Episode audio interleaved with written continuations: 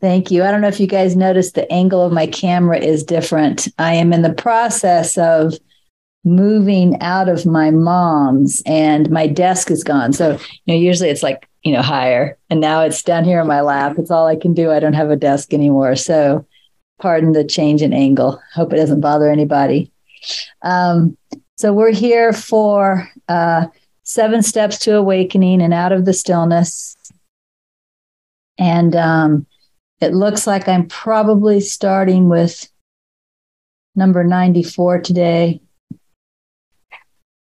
I have the page folded down there, so I'm going to assume that's right. um, so, what I'm going to do is start by reading quote number 94 out of the Seven Steps to Awakening.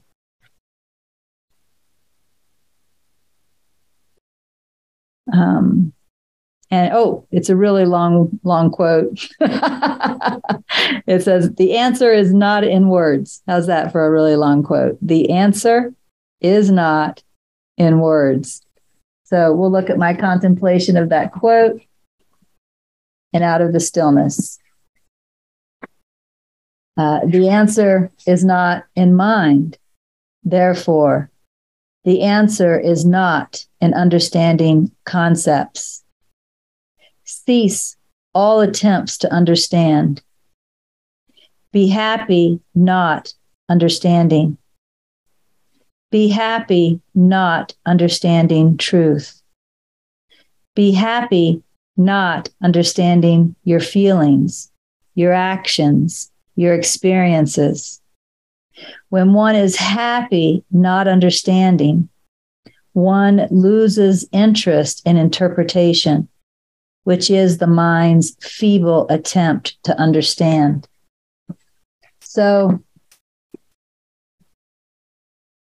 uh, you know, one of the things I've looked at in the last year only is some of Dr. David Hawkins' teachings. I think I was looking at them uh, last summer primarily.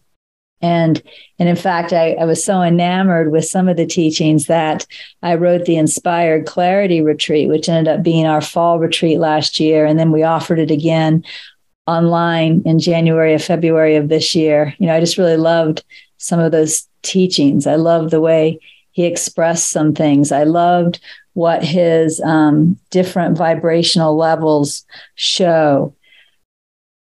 Um, but there's one teaching that I discovered with Dr. David Hawkins that, at least in me, does not feel 100% correct.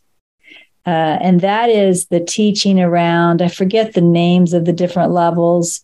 It might be reason, might be the level he calls it. It's level 400 to level 500. And level 400 to level 500 appears to be uh, when a person is really enamored with the spiritual concepts. Um, and, you know, one of the things Dr. David Hawkins says about that level is that in order to progress on up to 500 and above, which are really where you're getting into the levels of enlightenment, you need to transcend those concepts. You need to transcend being enamored with concepts that part I agree with. What I don't agree with is that uh, when you're in that intellectual stage, that you're at level 400. That's the part I don't agree with. Um, I have seen people enamored with intellectual concepts, very caught up in that phase when I would say they're actually below 200 still. Uh, so uh, if I was to redraw uh, his model based on my experience. And again, his experience was different. So we'll let his model be the way it is for him. But based on my experience, I would probably have like, you know, zero to 200, two to 300, and then maybe three to 500, with 400 being on the side. What he calls 400 being on the side, the intellectual piece. So, like, you could be here and here at the same time, or here and here at the same time, or here and here at the same time. But what you can't do is go to 500 until you've until you've transcended concepts. So I guess what I'm saying is I see people caught up in the concepts at all of the, forgive the term, lower levels, right? Uh, so so that's the part that was a little different for me. But I absolutely agree with him that you cannot go into level 500 and the levels above if you're still attached to concepts.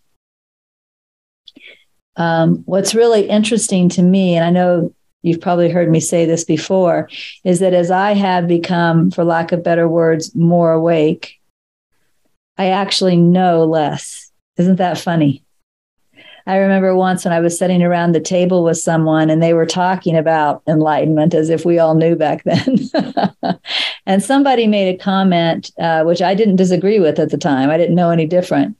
Is that, you know, once you become enlightened, you know everything. You're like Einstein, you have access to all of the information that there is, and you just know and understand everything.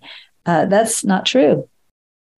Uh, it's much more knowing nothing and being very happy knowing nothing. In fact, one of my favorite songs is uh, The Fool on the Hill by the Beatles, right? It's much more that. You know, for example, on Sunday night, some of you may already know that I, on Sunday night, I announced this is going to be my last clarifying the teachings. But what I also told you is I knew that five minutes before the teaching started. You know, like just in time knowing. I did not have any idea whatsoever that I was going to stop teaching that until it was time for me to know it and to do it. you know? So what happens is as we wake up more, we become very, very happy not knowing.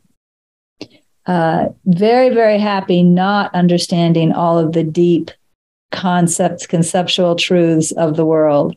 Uh, very happy not understanding even what you know this body, what what we are going to be doing next, or what's going to happen in the future, or or what we're going to say uh, in a teaching or in a conversation or anything.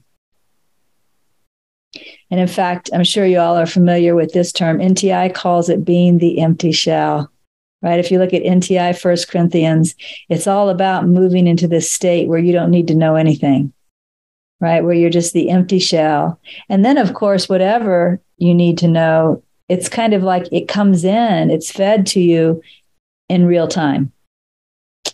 Um, so that is more and more and more my experience. The not knowing, the emptiness is more and more and more my experience.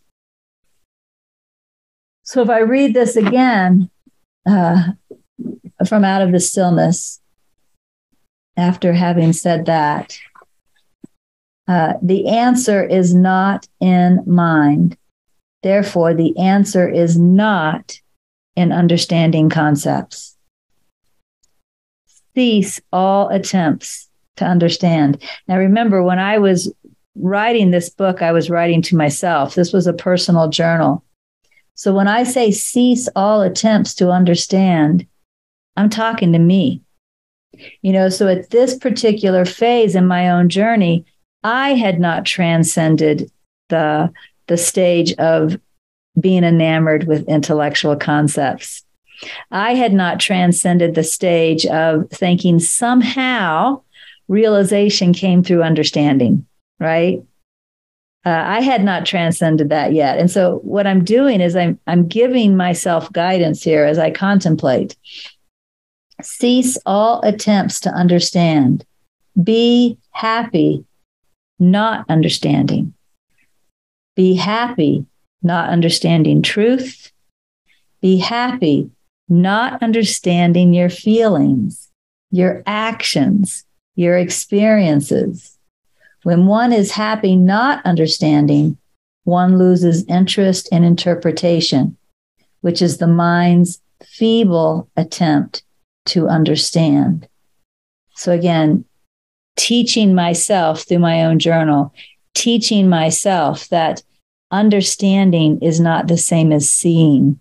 Understanding is not even the same as knowing. I need to be really happy not understanding. I need to be really happy um, not knowing with the mind, right? And then anything I need will be given. Kind of reminds me of a, a story. This story is about money, but kind of reminds me of a story from the Bible where uh, Jesus and the apostles were watching, they were in the temple I assume praying. I don't know if it says, but they were in the temple. And while they were there, people were coming and making donations. And you could literally see people making donations. And you could see all of these rich men coming and making these very, very large donations. And then there was this one old woman, this poor old woman who came in and made a very tiny donation, like equal to about two pennies a very tiny donation. And as they were leaving the temple, the apostles were kind of talking about being impressed with these huge donations that these rich people made. And Jesus said, you know, not to be impressed with that, that the rich people, although they made very sizable donations, they didn't give away anything they couldn't afford to give away. You know, they knew, they knew they still had plenty of money left for themselves. But that that woman who only made this two penny donation, right? That was everything she had. You know, when she donated that two pennies, she gave everything away and she put herself completely in God's hands. This is what we do when we choose to be happy with not knowing. This is what we do. When we choose to be happy with not knowing, we place ourselves completely in God's hands. And where we really try to hold on to control, even though, you know, holding on to money certainly is one way we try to hold on to control or a sense of safety. Control and a sense of safety is the same thing. Another way that we try to hold on to control is by understanding, by thinking we know, by having it all figured out, or at least in the process of figuring it out, right? So if we're willing to give that up, then we're placing ourselves completely in God's hands. And, uh, and that's where enlightenment comes from, right? You can't be in control, or at least a trying to control this, this and its, its experience and be enlightened too. Right? You have to let go of this in order to be enlightened. And so when you step into that pure not knowing, which really is pure surrender, and and and just trust that not needing to understand anything then you're really making yourself available for what god has to give which is enlightenment. So um, i'm just going to pause and see if anybody has anything they want to say or ask before i move on to number 95 which is the next one that's circled Okay, uh, I saw Sina first. So Sina first, and then after that, Lena. Um, well, I was thinking about this, and it's so funny because I was thinking about it recently about Dr. David R. Hawkins' levels of consciousness and how you said that the level of understanding really doesn't apply to you. But I've listened to your teachings, and I think you were at the level of understanding for a long, long time. Uh, I recently had. Uh, some insights about different ways the ego was trying to take over this one and hold me uh, in its grip via the belief that um, I am my emotions. And so that understanding feels like uh, a little bit of a leap for me because as soon as I disidentify from those emotions and know I'm not that, that feels like and understanding. And I've, I've, listened to a lot of your different teachings, and it feels like from the very beginning. So I love what you said today that how the understanding can be simultaneous to those levels. And that really makes sense because every time we have a seeming insight or breakthrough or aha, it's that level of understanding and it pops us up or maybe pops us through and yes, I totally get it and understand how the concepts are the blocks because they're still of the mind and we're not the mind. So as long as we're identified as the mind, that is the block. So of course you're not going to go any higher if you're identified with that level. So thank you for that clarification. it's not clarifying the teachings, but it felt like it. Well, and and and actually, I think i you know I remember talking about this and clarifying the teachings. And when I said that that level didn't apply to me, that's because I had not yet pulled it out in my mind and put them together. so what I meant was I didn't go, I mean, I did go, I could see myself going up through the other levels, but then I didn't see myself going through this pure level of concept. You know, like I, I didn't pass through that level. But if you take it out and put it side by side, then you're right. I was in it the whole way up, you know, and then I transcended together. So that just fits with my experience better, Sina. So thank you. Um, Lena. Uh, hello, hello, everyone. Hello, dear Regina. Let me, uh, if um, uh, I was a little bit late. I had an emergency, and uh, but you were talking about what is bothering me for quite a while. On the retreat, uh, I mentioned to you uh, that I had groups and uh, I canceled them because I was reading Nisargadatta Maharaj and I realized that uh, it's all about was uh, just blah blah blah.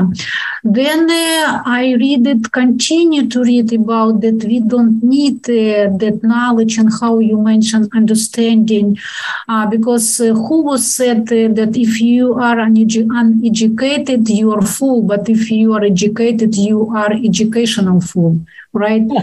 who was educated. So I don't remember from whom I read.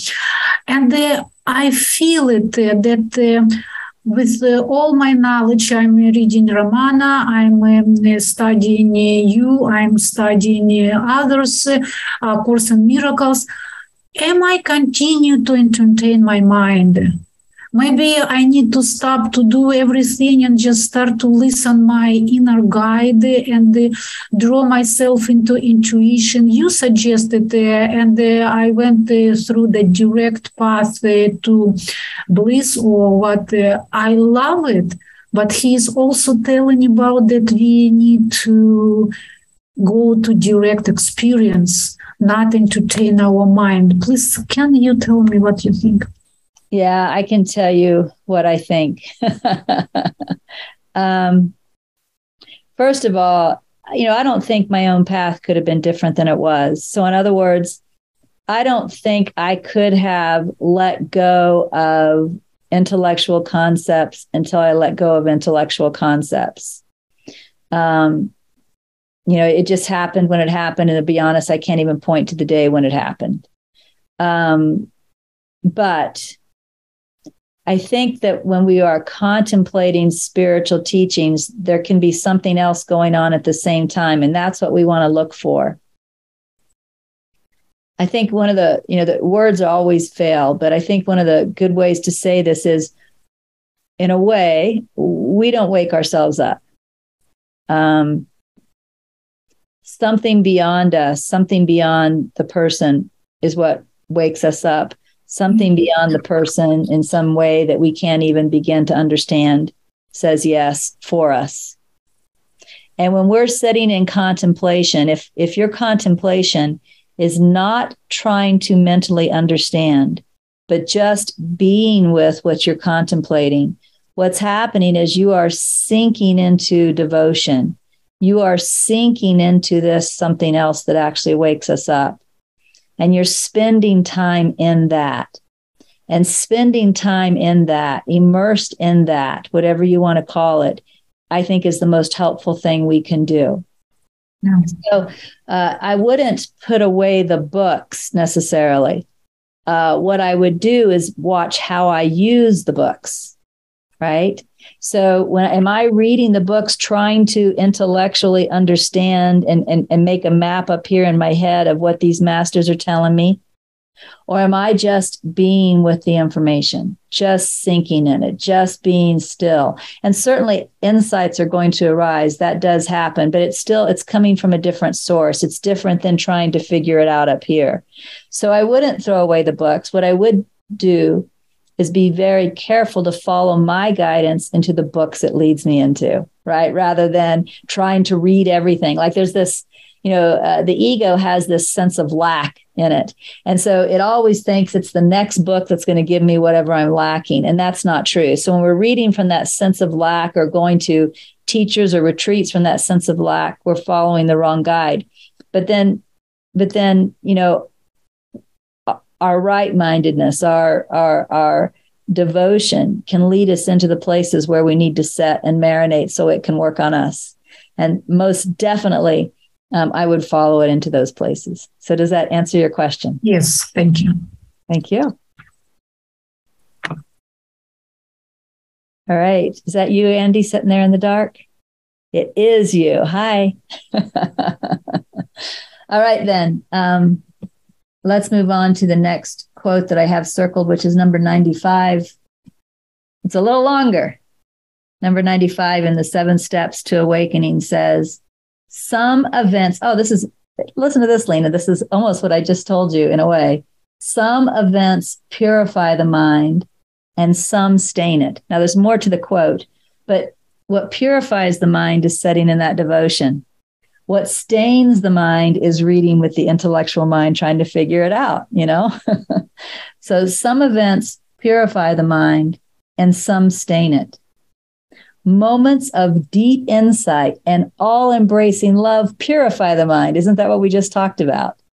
Moments of deep insight and all embracing love purify the mind while desires and fears, envies and anger, blind beliefs, and intellectual arrogance that's the, the trying to understand the intellectual arrogance pollute and dull the psyche. So let me read this again. Some events purify the mind and some stain it. Moments of deep insight and all embracing love purify the mind, while desires and fears, envies and anger, blind beliefs, and intellectual arrogance pollute and dull the psyche. So, number 95 in Out of the Stillness says, Devotion purifies the mind by pulling it into the heart. Therefore, time spent in devotion each day is valuable to awakening. Allow this most precious time each day. Reduce to elimination time spent in ego feasting activities, such as meaningless conversational chatter and meaningless mind wandering or mind and personality focus. Ego feasting activities go counter to awakening, and so they are not wanted now. So, again, if I'd known this was coming next when Lena asked her question, I could have just said, well, let's go to the next quote because the answer was right here. Um, my mom and I had an interesting conversation this morning. Uh,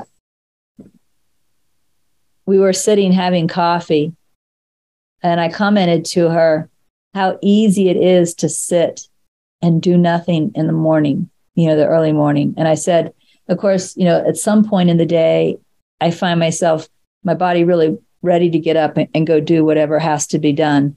But you know, there are long periods of times in the morning where I can do nothing. Now that nothing is typically contemplation and meditation, but just sitting in a chair, um, doing nothing, and it's it's magnificent.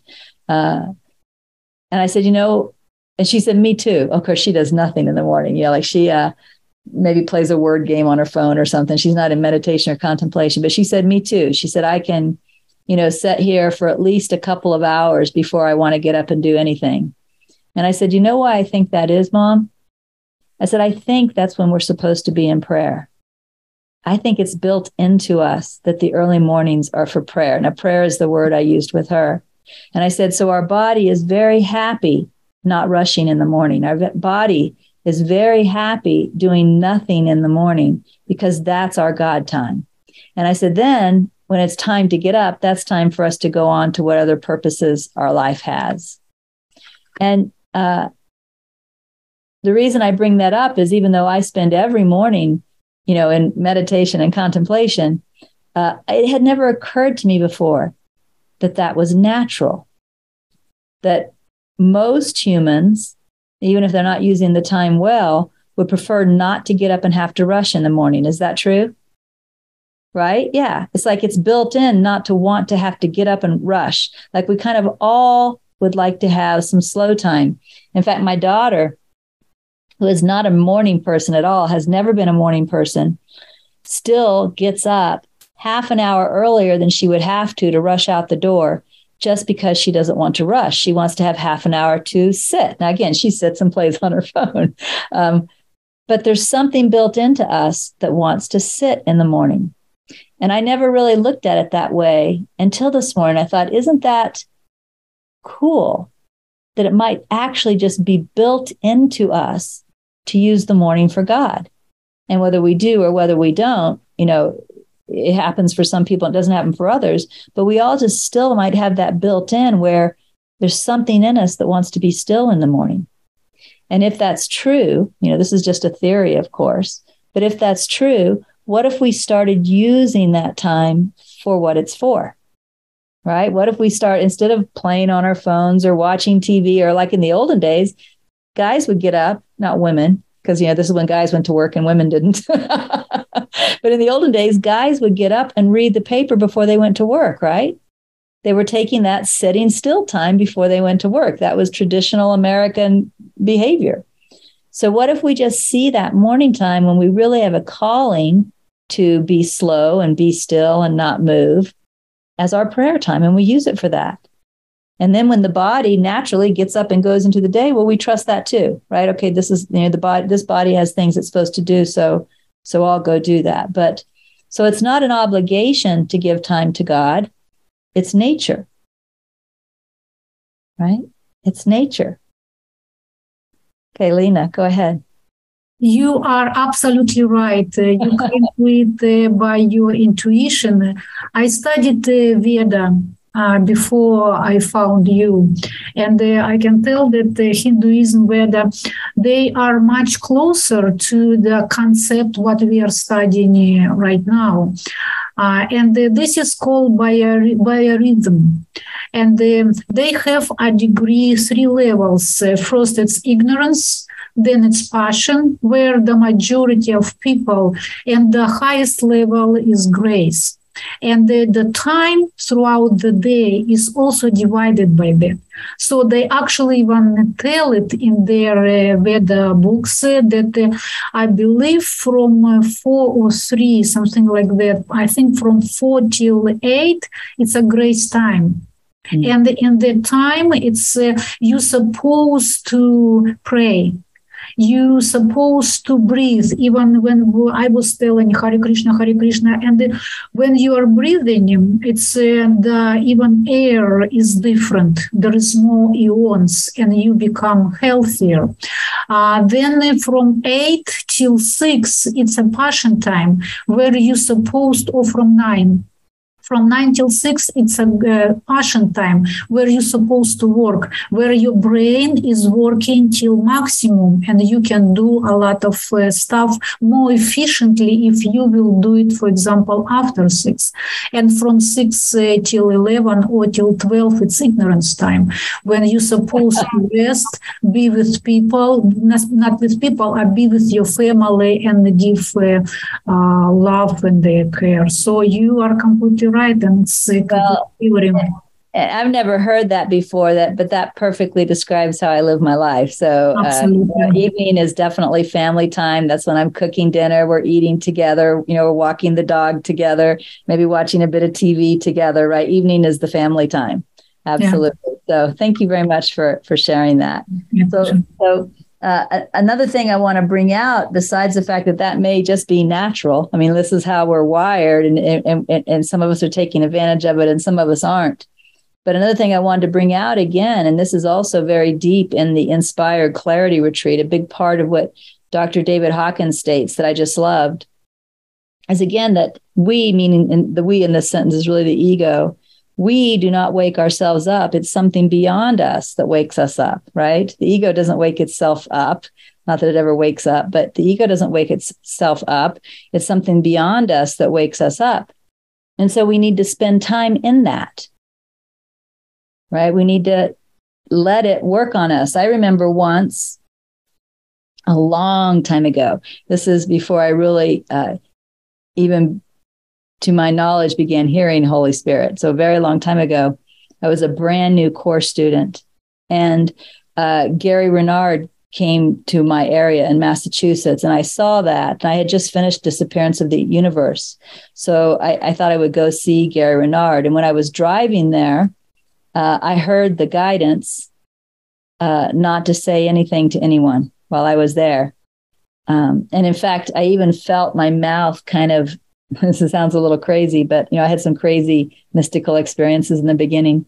I kind of felt my mouth disappear, like the four, the skin up top and the skin on the bottom kind of grew together, like I couldn't have opened my mouth if I want to. And so I went to this retreat and I didn't speak to anybody except one time I asked where the bathroom was. That was it. I didn't speak to anybody. Uh, but I remember at lunch, since I was not speaking to anybody, one of the things I decided to do was to go sit under this tree and meditate. Um, and I remember that, and I hadn't meditated yet. I really I was very, very, very new to this. So this was my first time going to meditate. And I remember I closed my eyes, and it was very easy for me that day to go directly into the stillness. I was probably almost perfectly still, you know, in the mind. But I remember having the feeling that if I would hold as still as possible in the mind, just stay real still, that something was working on me. That was my feeling.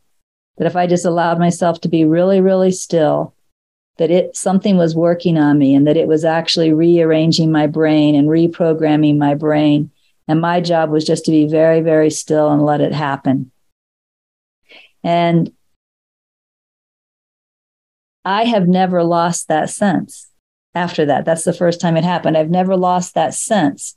There's this sense that when I'm really still, whether I'm sitting in contemplation or sitting in meditation, or even if I'm just sitting staring out the window, but not thinking, being still, that every time I'm still, I'm allowing, we'll give it a name, we'll call it grace. I'm allowing grace to work on me that when I'm really active in my mind, I'm not allowing grace to work on me. You know, then I'm in control, right? But when I'm being still, I'm letting it do what it will to me. And and it's waking me up. You know, it's reprogramming my brain in the way my brain needs to be reprogrammed in order for me to continue to wake up. So if I never take those opportunities to be still, if I'm always in control of my thinking, you know, always up here thinking, um, it, it doesn't, grace doesn't get to do what grace is meant to do. So it's very important that I take that time every day, whether I'm reading a sentence and then just setting and being with the sentence, or whether I'm doing awareness, watching awareness, or to be absolutely honest, I think even if I'm just staring out the window, looking, watching the wind blow the grass, you know, but being still, not thinking about the day, then grace is able to bring me along. George, go ahead. Uh, for me, the most influential thing you ever said, that is for me at least, was that all these books, all these retreats, all these webinars, everything is the whole purpose of all that is to drive you to practice. Mm. And that, that sounds like part of what's going on here. And I just wanted to say it because it was so important to me. It changed everything I do. You know, I stopped looking for truth in words and started spending much more time in contemplation and meditation. Yeah, I agree with that. Thank you for bringing that back. Is there anything else that anyone wants to say before we? Actually, I think I'll read each of these quotes again and then move on. But anything anybody wants to say before I do that? Okay, then I'm going to read Nisargadatta Maharaj from um, Seven Steps to Awakening, number 95. I love this quote. You know, certain quotes become like your favorites when you've read these quotes over and over again. And this is one of my favorites. Some events purify the mind and some stain it. Moments of deep insight and all embracing love purify the mind, while desires and fears envies and anger, blind beliefs and intellectual arrogance pollute and dull the psyche. Now, even right there in that sentence, I can I can hear what I just said, right? I talked about trying to be in control of your own mind. But you know, when you're all caught up in your desires in your fears. He says, in your envies, in your anger, in your blind beliefs, you know, like, I think this is true. And those could be spiritual beliefs, political beliefs, any kind of beliefs, right? Your intellectual arrogance, how much you know. He says that pollutes and dulls the psyche. What I said was that doesn't allow grace to do its job. You see how it's the same thing? You're blocking grace out, right? When you're when you're all caught up in, in your own mind. You're blocking grace out. So some events purify the mind and some stain it. This is the way he words it. I didn't say necessarily that it stained it. I just said, doesn't allow it to improve, doesn't allow it to change. You say stuck there. But some events purify the mind and some stain it. Moments of deep insight and all embracing love purify the mind, while desires and fears, envies and anger, blind beliefs and intellectual arrogance pollute and dull the psyche. So back to Regina Dawn Akers. Devotion purifies the mind by pulling it into the heart. Therefore, time spent in devotion each day is valuable to awakening. Allow this most precious time each day reduce to elimination time spent in ego feasting activities, such as meaningless conversational chatter and meaningless mind wandering or mind and personality focus. Ego feasting activities go counter to awakening. And so they are not wanted now. And I do remember going through a period of time where, and, and this probably took a couple of years. I don't remember exactly, but it wasn't fast. Um, where I was actively learning not to join in the conversations that my friends were involved in. I was still with my friends, but I was actively learning not to join in those conversations. I was learning to be with people without being like people. So it's probably around the time I was writing this. So the next one that I have circled is number 98. 98 Nisargadatta Maharaj says, Too much analysis leads you nowhere. there is in you the core of being, which is beyond analysis, beyond the mind. Again, too much analysis leads you nowhere. There is in you the core of being, which is beyond analysis, beyond the mind. So, out of the stillness, number 98, this is a little long. Analysis comes from thinking. It is based on past false perceptions that are believed to have valuable meaning now. However, because these perceptions are based on a false idea of who I am and what is true, they are absolutely confused. Any decision based on absolute confusion is absolutely confused. It only continues the propagation of untrue ideas and perceptions as if they were true the proper response to any perceived dilemma is forget all seeming knowledge based on past learning and past experience. If necessary, look at the mind and see those mistaken ideas first. When it is seen clearly that the ideas are based on past false ideas about who I am and what is true, drop them out of a desire to know only truth. If future ideals or desired outcomes did not fall away automatically, look again to see what past knowledge is still being seen as meaningful. When the diluted past is fully disregarded, future ideals evaporate because they are based on seeming knowledge acquired through believing diluted ideas. Once mistaken knowledge is released and false ideals fall away, check current moment heart with intuitive feeling and listen there. Sounds like a recipe I wrote for myself. it's a pretty good recipe. Um, the so funny thing is, let me tell you how different my experience is now from whatever it was then. When I was reading the first part of this, I'll show you how far I read. When I was reading this part, analysis comes from thinking. It is based on false perceptions that are believed to have valuable meaning now. However, because these perceptions are based on a false idea of who I am and what is true, they're absolutely confused. When I was reading those sentences, I was trying to remember what analysis was and what I used it for. I couldn't even remember. Isn't that funny? I was like, what is analysis? And when I got to this sentence that said any decision based on absolute confusion is absolutely confused, then I remembered, oh, yeah. If I was faced with a problem, I used to use analysis to try to figure out the right answer. But I didn't even remember that until I got to that sentence that mentioned the word decision.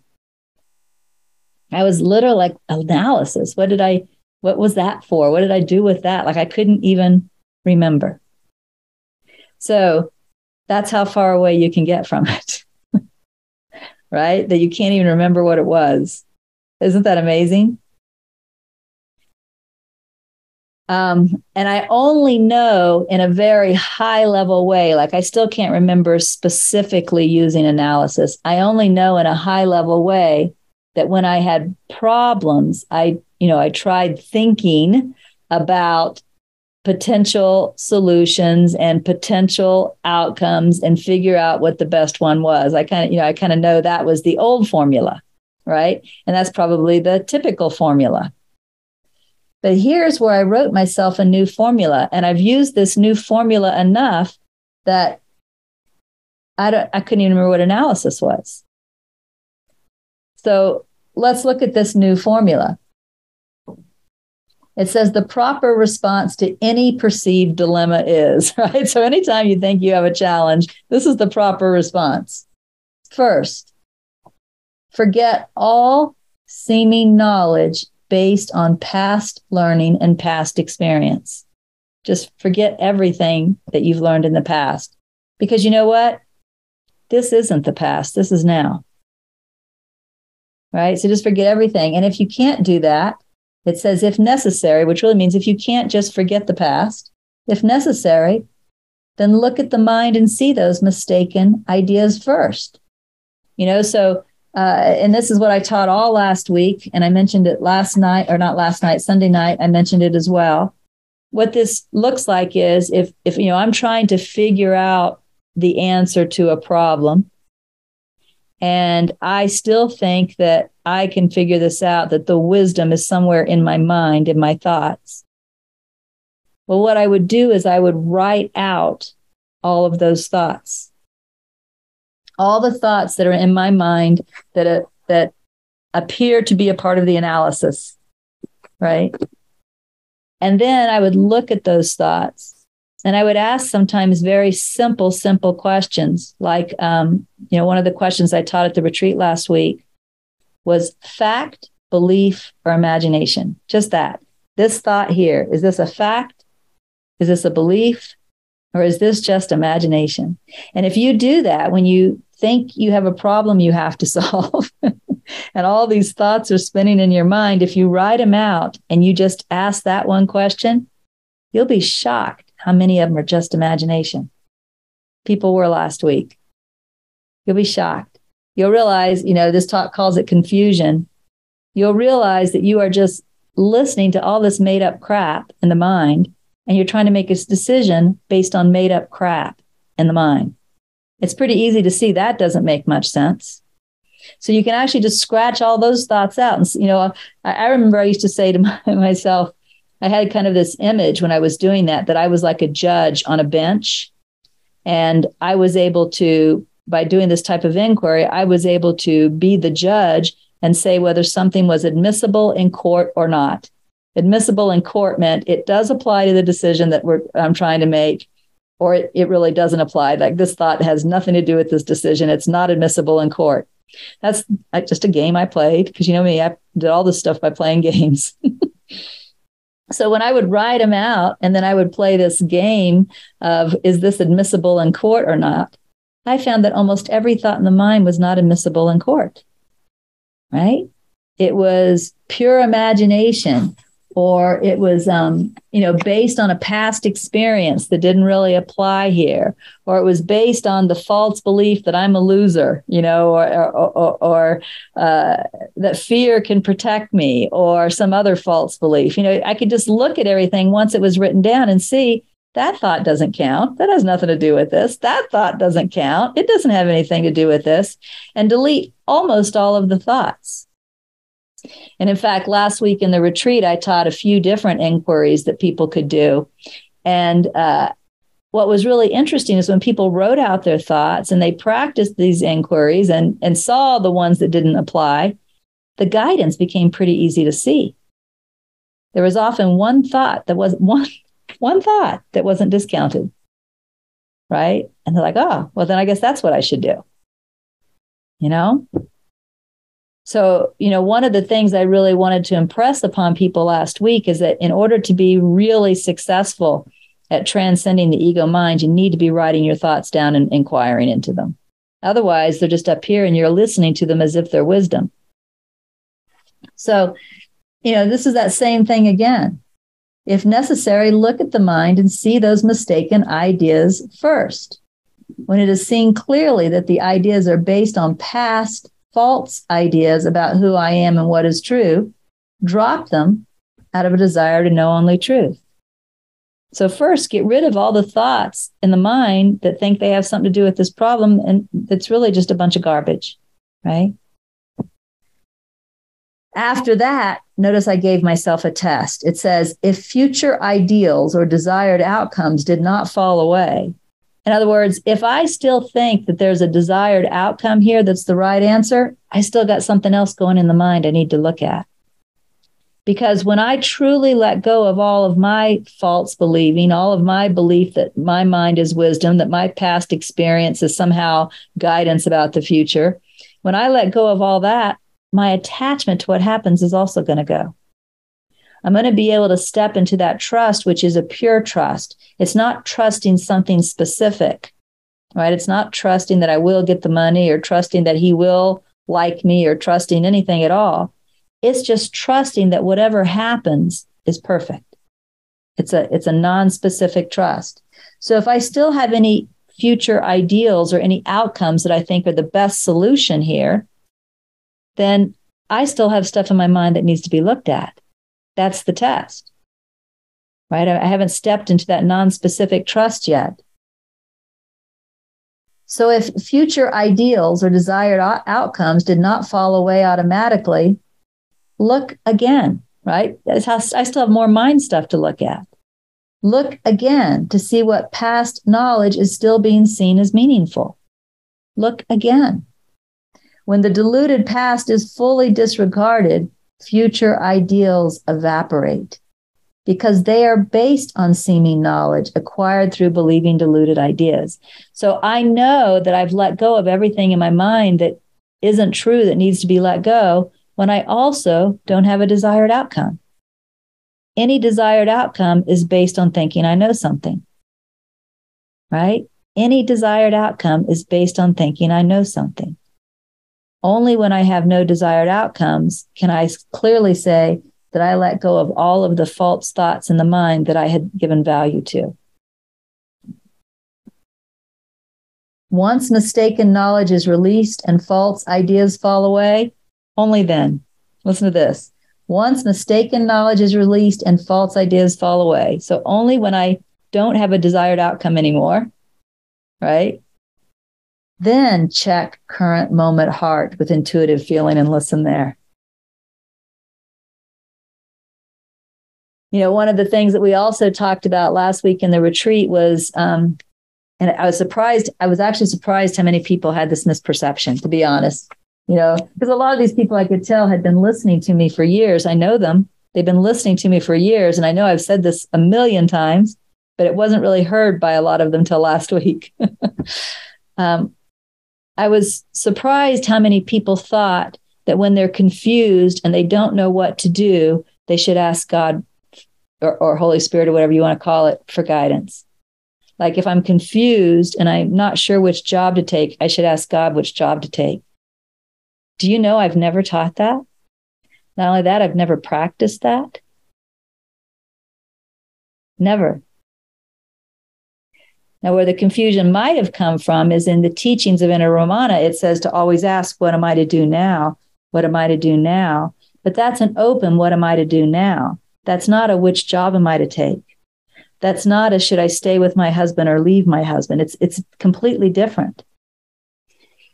Whenever we ask, I'm just going to use the word God, whenever we ask God for guidance about a specific dilemma, it is because we still think a certain outcome will make us happy and another outcome will not, or a certain outcome will make us safe or another outcome will not. Otherwise, we wouldn't be asking. So, what that means is we're asking for guidance before we've completed this recipe. What this recipe says is let go, let go, let go until anything that happens is okay, until you don't have a desired outcome, right? I mean, you're trusting whatever is. When you get to that point, then you can ask, what am I to do now? What's my guidance here? So I was shocked at how many people thought they should be asking for guidance when they were still attached to confusion in the mind. So let me be clear. If you are asking for guidance about a specific situation, you are still caught up in false believing. Your job then is only to let go.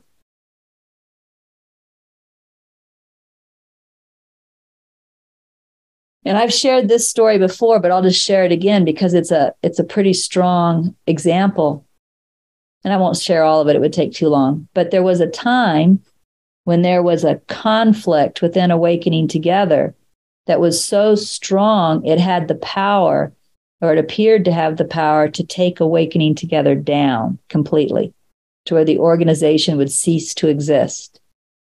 And there was even one person involved in this conflict who I don't know where his ideas came from, but he had ideas about me that didn't even have an inkling of truth in them. You know, sometimes you can see where people are exaggerating something or maybe they misheard something, but these things were just pure BS. And he was writing to the board of directors, telling them that I was a fake and telling them all this stuff that I really do that they don't know about. And I knew, I knew, I knew that if anybody believed him at all, plus you have this whole conflict around it, that it was possible that awakening together would just end. It would just implode. Like this was the end of it. And so I did nothing. I didn't respond to a single email, and this went on for weeks. I did not respond to a single email on this topic. I just did nothing. And I trusted that however this was going to turn out was how it was supposed to turn out, even if awakening together ceased to exist. And of course, as you can tell, it, it didn't. And in fact, there's not even an end to that story that I remember. Just eventually, it all just kind of fizzled out. You know, it came and it went. You know, I mean, that's like the end of the story. It just fizzled out at some point. So, but if I had been inside asking for guidance, what do I need to do to make sure awakening together, you know, survives this? You see, I would have been attached. So again, I use that example because it's so poignant. You can probably understand how the founder, the president, minister, and the one who's earning her salary, right? So her whole family survives, might want awakening together to continue. but I just stayed out of it. That's what this formula teaches. If you want anything, uh, then all you should be doing is looking at your mind. If you want anything, then all you should be doing is looking at your mind. That's pretty clear message. All right, uh, Melissa, we only have three minutes. So if you can uh, get to it quickly. Okay, I think I can. Um, I, I, earlier I, was, I made you know it was a joke, but it's so true. Everything I do is from my ego. You know, even being here, every time I speak up, um, and so I'm just hoping that some of it is guiding me to to the most honest truth. To, and I'm hoping that my truth and desire, my desire for truth, gets stronger every time. Right. Um, and so my thought about sharing this is just in the hopes of creating that strong desire for wanting truth more than I want anything else. Yeah. And, um, so my son's got a, he, they're trying to find a place to live in Bellingham. None of them have an apartment. They haven't figured it out all year. School starts in two weeks. There's this huge process to apply for apartments where all of them need cosigners. So our collective group of kids and their parents had to put in 400 bucks just to apply for apartment, one apartment. And I'm just, you know, it's beyond me. But what I'm getting to here is once I've, once everything that could be done is done, meaning I follow the motivations and the urges and let go of worrying about what to do and how to do it, then all of a sudden that was the best I could do. And now it's done. So it's handed over. And I, I think that's, if I could just live like that all the time, I feel like that's sort of what you're talking about. Yeah. And you want to hear something funny? I don't know why this is true, but it is true. This is the third time I've heard this story this in the last few weeks. And of course, not from her. I'm talking about I've heard from three different parents this exact same story. So it's like the way things are going this year. I don't know why. And I can tell you that the previous two, their school must have started earlier because it's already worked out. So yeah. whatever this pattern is, you know, it'll work out. I mean, yeah. he's like, worst comes to worst, there's a little blackberry bush there. I got a white bed. right. All right. Well, thank you. And what, one thing I want to tell you all uh, this is not my last teaching. I am not quitting, but I will not be back till September 21st, which is three weeks away. Uh, next week is Helen Hamilton. So that's why I won't be here next week. And then the week after that, I'm actually leading a retreat at the retreat house. So the 21st is the next Wednesday. That's when I will be back. All right. Okay, good. I'll see you all then. Bye.